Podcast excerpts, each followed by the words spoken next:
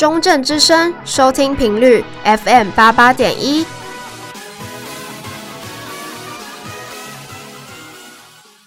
明珠讲堂，让我们来一起沉浸在独立音乐的世界中吧。各位听众朋友们，大家好，您正在收听的是中正之声明珠讲堂，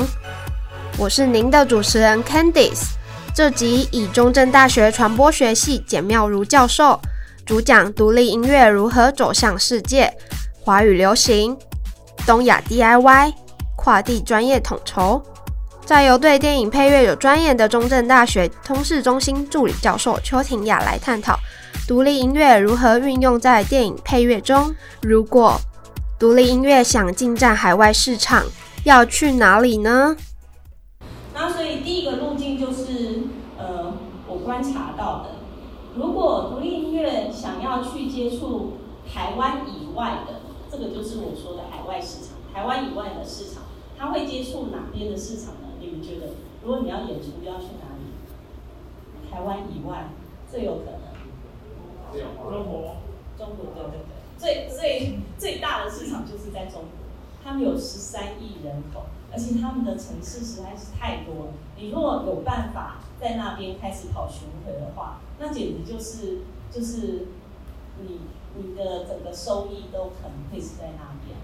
那这个就是所谓的，嗯，在台湾之外有一个很大的市场，但是不限于中国，哈，它可能是全世界都有在听华语的那样的市场，那我把它称为华语流行市场，全球化流行。在早期独立乐团尚未蓬勃，他们必须要用自己的方式去行销宣传，有人利用开发周边商品增加收益。乐迷专车接驳来吸引粉丝前来参加演唱会，有人制作应援教学带，为了增加偶像认同。最近这几年有许多崛起的乐团，像是草东没有派对，他们唱出厌世时代的心声，靠着同温层而成功推广自己，在文青界广为流传。经济萧条及三一八学院都拉大了世代间的间距。台湾音乐的人培养人才制度尚未成熟，许多乐团开始自立自强，运用自己的力量去行销，努力与世界接轨。然而，我们真的能如我们所愿吗？电影配乐加入独立音乐，是否会使电影较不易打入市场？对电影配乐有专研的邱婷雅教授说：“呃，基本上来讲，电影配乐的话。”嗯，它有一半算是影像，另外一半是声音，所以嗯，不管是任何类型的音乐，只要它能符合这个导演或是说这部影片的需求，它都可以嗯，算是给他做很多的加分。所以基本上他不限制哦，在独立音乐。当然，很多的影片，例如说像诺兰的嗯科幻片的话，他会比较呃喜欢用摇滚音乐。但是我个人会觉得，只要他符合剧情的内容，任何的音乐类型都可以帮他算是加分非常多。在早期独立乐团发展时，独立乐团如何主动与世界接轨？在二零一零年，政府开始受到补助，独立乐团去海外发展，这时也开启独立乐团的另一片天。台湾的天堂五月天，你们知道他们可以在鸟巢办的演唱会，鸟巢的呃，我们的巨蛋可以容纳多少人？一万多人，哈，就已经是可以在小巨蛋开演唱会的，可能是谁？苏打绿，苏打绿有，哦，张悬也有，然后五月天更不用说，五月天在台湾最大型的演唱会大概有多少人？啊，就是四万人。那四万人，我去过高雄的场地，简直就是非常可怕，就是现场就是四万人，那就是。比任何庙会都还要大，那边 那边就是像一个大神坛一样，就是当大家把那个荧光棒都拿出来的时候，我就觉得他们真的是一个神坛，因为他们都是要官方的荧光荧光棒嘛，不可以不可以是别的颜色。你要是不小心糗了拿别的颜色，然后其实他那个荧光棒都是由舞台中央控制的，你知道吗？会随着他的音乐变换颜色，然后你如果不是拿被官方的，那就会很丑。也就是大家都同一个颜色的时候，就就就非常丑。好，鸟巢的现场多少人？十万人，好，十万人，而且五月天在鸟巢的演唱会的票一一样，就是秒杀，就是十十万张就是秒杀，好，几乎就是几天内哈，他们他们可以一天就卖完，然后只好加场，所以他们在二零一二年左右就已经可以达到这样的程度，在中国的市场，所以他们在中国就是就是简直就是也是一样是天团。那我们在说在台湾五月天是天团没有错，那在中国的市场真的是。他们真的也是天团哈，也没有没有多少人可以达到这种程度，是我觉得呃另外一种海外演出的路径哈。独立乐团也在海外与其他独立乐团彼此交流，互相交换其文化意义。那这个有一个背景哈，在台湾的第一代乐独立乐团哈，所谓的独立乐团，我指的就是没有唱片公司的资源哈，就是自己是呃，不然就是很小的厂牌。然后自己做作品，呃，出版的乐团哈，在早期台湾大概九零年代的中期以后，出现像这样的独立乐团。当时的独立乐团有有像瓢虫，有听过吗？好，一个女子庞克团，他们当时也是自己自助到美国去巡回演出，然后他们的巡回演出后来还出了一本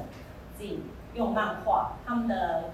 其中的吉他手来贝斯手是画漫画的。然后就把他们这个演出历程，嗯嗯画下来。那这这种自助型的海外演出呢，通常都是他们自己筹好旅费，然后联系好当地的一些呃朋友，就帮他们安排演出的场地哈。所以早期有非常明星的，像瓢虫或闪灵，其实闪灵是最早跟日本的 Fuji Rock 有联系的台湾乐团。然后呃 Freddy 就是我们现在的立法委员。他真的是一个，呃，我看过的独立音乐界里面最有头脑的音乐人哈。他很会，很会去去进行，啊，他很会开设场地跟公司去营运独立音乐哈。所以很早期他就已经去过 Fuji Rock，可是后来的其他独立乐团大概都都是很明星哦，也没有特别什么气候。那但是台湾还有另外一个背景是，我们两千零七年开始有乐团录音补助，二零一年、二零一零年之后，我们的文化部甚至会有补助乐团出去海外巡演，所以这时候变得没有那么单纯。有些人他就变成，你如果想去海外演出的话，你可以申请补助，或者是被政府的海外标案的公司找你去演出，因为政府现在。台湾每年都送很多乐团到不同的大型音乐节去演出，而这个都是标案，他们就会有台湾的那种呃中介的公司去标下这个案子之后，就会甄选一些乐团去演出哈。所以这个大概是呃海外演出的一些路径。可是呢，在二零一一年之后，我发觉台湾的这些独立乐团有越来越多人哈，有一些零星的，但是有成成。嗯，蔓延开来的，成为一群网络的一个现象哈。那这里面我研究的就是呃一个代表案例，叫《透明杂志》。《透明杂志》呢，它就是当时台湾的乐团里面算是呃呃，他们刚出第一张自己的 EP，跟后来出自己的专辑之后呢，他们就是一群在地下蛮活跃的一个呃乐团。然后他当时呢，他们都是在网络上，就是用 PTT 有自己的版面跟乐迷沟通哦。然后他们也很会自己办活动，所以完全是这种独立乐团的 DIY 形式。那他们因为曾经就是呃就是办活动，然后在网络上分享，就有认识了日本的朋友。然后他们就是在呃办活动的时候，就会想要邀请日本乐团来演出。但是那种邀请方式呢，就是用很客难的方式，比如说可能是日本乐团，他们要自己付他们的机票钱，机票钱。但是呢，他们在这边帮他们找场地，然后帮他们 cover 他们在这边的住宿啊，或者是旅费，就就即便是机票钱，希望也能够帮他们用门票的收入来 cover 这样子哈。所以都是一种很 DIY 的形式办的活动。那到二零一零年，呃，透明杂志发行了自己的专辑之后呢，呃，隔年他们的日本朋友就说，哎，你们要不要来日本演出？八月的时候，他们就真的去日本做一个巡回演出。场景之间的交流哈，其实是蛮重要的哈。他们就是会有更多你说不上来，它并不是商业的利益交换，他们还有一些他们彼此支持的一些文化的意义。我会觉得这个是在很多商业消费型的活动没有办法去产生这样的感觉哈。那比如说这个是透明杂志，他们会在台湾办一个演唱会，它叫社会演说。那社会演说的意思就是，他们觉得这是一种宣称，虽然他们不会去明说他们到底要宣称什么哈。那他们就会有日本的呃呃朋友来台湾演出，他们会帮帮他们办台台北、台中。两个地方，那透明杂志的这种社群之间，这种其实是国际的庞克文化的一部分哈。其实国际上在在在美国的庞克文化里面就有这种相相互支持的文化，所以他们其实都受英美的庞克文化的影响非常的深哈。那在只是他们在日本跟台湾找到了这些同样的实践，跟有同样的呃实践的意思是。同样的做法，在实践这种庞克精神。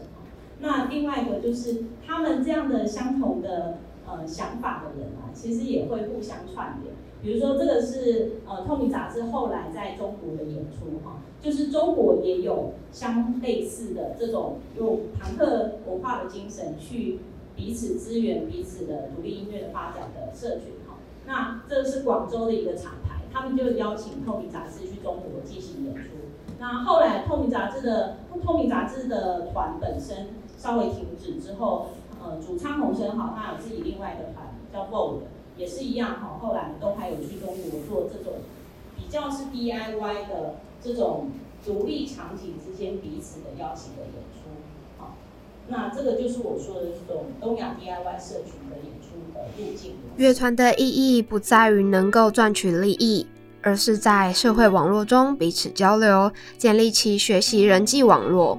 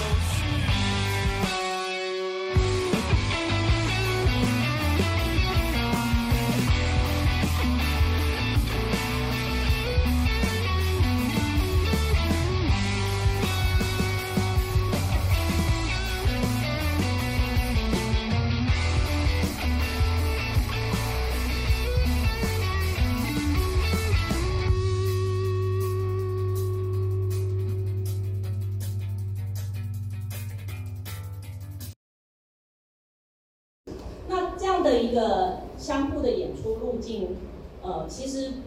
不只是乐团本身的音乐交流，或者是拓展乐迷的意义而已哈。他们还有很多互相的参照点。那比如说，他们其实谈的不会只有音乐，他们其实在演出之后都会彼此聊他们彼此的社会啊，或者是说，哎，你现在是靠什么为生？其实大部分这些独立乐团都没有办法靠音乐做职业，除了像我说的那个。草东已经在市场上很受欢迎，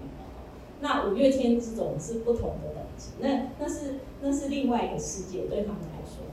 那可是这些独立音乐圈，他们会彼此交换什么？他们有很多人都是为什么要玩音乐？因为他们找不到他们喜欢的工作。那甚至呢，他们觉得这个社会也对他们不是很友善。他们很多人的工作或者是生活的环境哈，都呃因为一些房租越来越贵，比如说他们喜欢去表演的地方可能会会会迁走啊，或者是他们就算平时玩音乐，但是他还是需要打工，但是他基本上维持他生活的所需，就是月薪都非常的低哦。那他们这一群人呢，就慢慢有一些集结，在这样的一个社群网络里面。呃，在近期，呃，从日本开始就就开始有一一一群人串联，那是从日本东京有一群组织叫做素人之乱，我不晓得你们晓不晓得哈，他们就是一群人会觉得说，近现在的那个社会啊，鼓励的都是黑心的经济哈，就是不断的你要工作，然后再进行消费，但是这些消费有很多都是浪费，所以他们就是。开始彼此用一种有点像无政府主义，但其实不是，他们就是用自己的方式，可能是开二手商店，就是二手电器行，然后他们也会办活动，会邀请乐团来演出。他们有很多人都是综合的身份，然后他们就自称他们是东亚大笨蛋。他们这种东亚大大笨蛋的集结哈，就是开始从日本串联到台湾、香港、南海。那甚至香港之前的不只是反送中运动，就是包括雨伞运动、台湾的太阳花这些这些，他们对自己彼此的青年处境有相同类似感想的人，其实都有互相串联。那呃，我们的一个韩国学者朋友哈，他就呃呃申申申行准哈教授，他就说这种叫做 Interfriend of Hopeless Asia Youth，就是一群。没有希望的亚洲青年的彼此的相互参照，那这个是从音乐跟他们的生活处境是可以彼此连接，那这个就是这种这种路径所具有的特色。电影以古典或流行音乐作为配乐的差别，邱婷雅说：“呃，我会认为基本上有声电影从一九二七年以来，它都是以古典音乐的管弦乐团为主。”所以基本上之后我们会把它加入更多的爵士音乐啊、摇滚乐或是流行音乐的话，他们都是以古典音乐为基底来去做创作的。那当然，电影配乐可以更确切来讲说，它是古典音乐跟流行音乐的结合。因为除了管弦乐团的编制之外，流行音乐还多了行销，所以电影配乐我们会有很多的票房，或是我们要怎么样去宣传这部电影。所以基本上把古典音乐或流行音乐放在整个电影的一个嗯，算统筹里面的话呢，它都是非常帮助整部电影的剧情来做加分的。电影配乐该有什么特质要素才能抓住观众的耳朵？邱婷雅说：“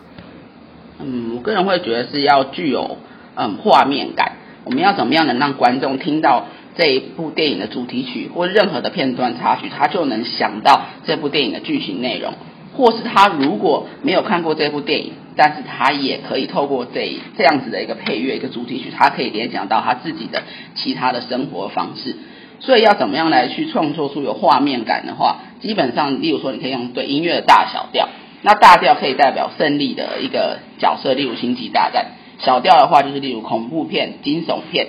或者是说你要像我刚才讲到的科幻片的话，可能用一些摇滚乐曲风。所以，只要能帮助整个的音乐让大家感觉有画面感的一个创作类型，都是可以抓住观众的一个听觉的一个效果。